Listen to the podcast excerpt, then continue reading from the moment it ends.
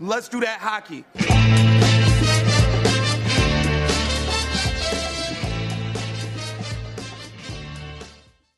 Hello and welcome to another edition of Dobber Prospects Radio from the Draft 2022 NHL Entry Draft Recap from round one at the end of the first round of the draft that I watched with my buddy Cam Robinson from Elite Prospects, formerly of Dobber Prospects.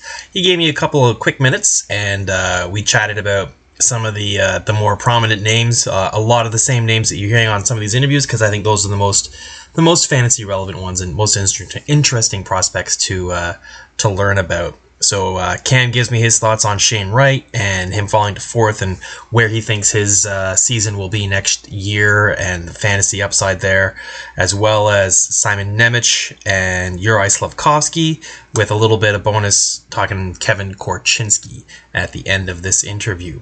So let's just cut right to it and let's get a couple minutes in with Cam Robinson.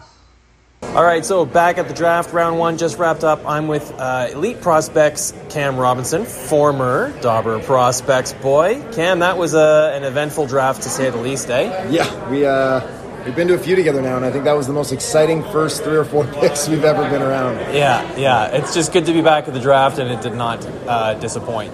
So Shane Wright falls from, from first to fourth, and my initial thought on that was takes the pressure off him to jump straight into the NHL as the number one overall pick. Um, like to hear what you think about where his development path would go.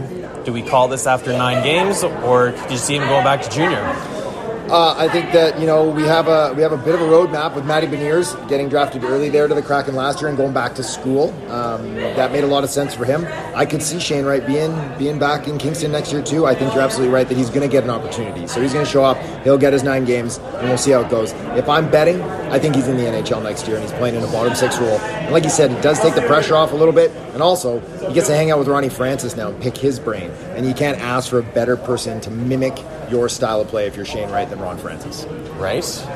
All right. So we were talking uh, a lot about Shane Wright before the draft and his upside, and all working kind of on the assumption that it would be in Montreal's system. Now that we know where he is, he's going to Seattle.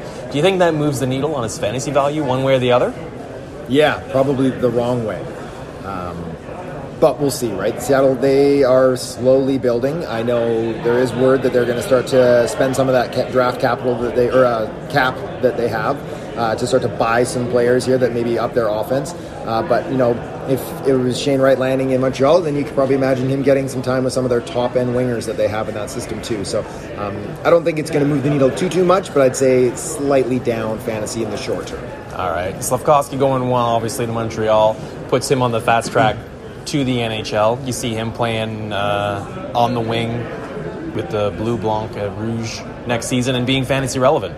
Uh, probably not fantasy relevant, no, um, unless you're in a really deep pool.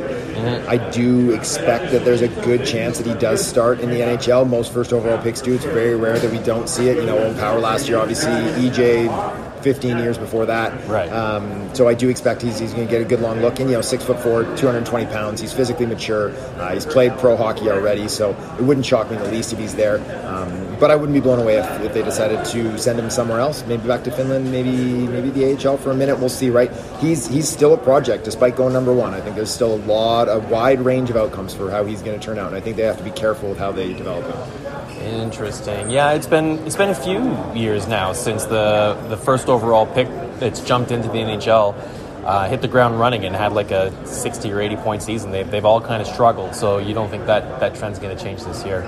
Probably right, but at least he can throw up some peripheral stats. Yeah, yeah. I mean, as the big body guy, he should be out there banging a little bit. Um, but you know, they're going to want him to be a scorer, right? They're going to want him to be an offensive player. They're not. They're not bringing him in. They already got Joel Armia. They don't need another Joel Armia. Yeah. Uh, so they, they, like they said, they got to be very careful how they handle this kid, and they, they need to put him in spots to succeed. All right, last one for you. Anyone else you think fantasy relevant year one coming out of the first round of tonight's draft? I don't. This is one of those classes where you know there maybe there's a surprise out there.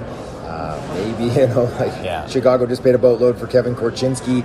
He's a big guy. He's got a lot of offense. Maybe they're like, hey, let's roll him to the Wolves and get him out there on PP two right away. I, I would be very very surprised by that, but no, I don't think outside of pick one and four. uh, that we're seeing anybody really obvious jumping into the league, and no one that does surprise us will be uh, making a big impact. All right. Thanks, Kim. Thanks, buddy.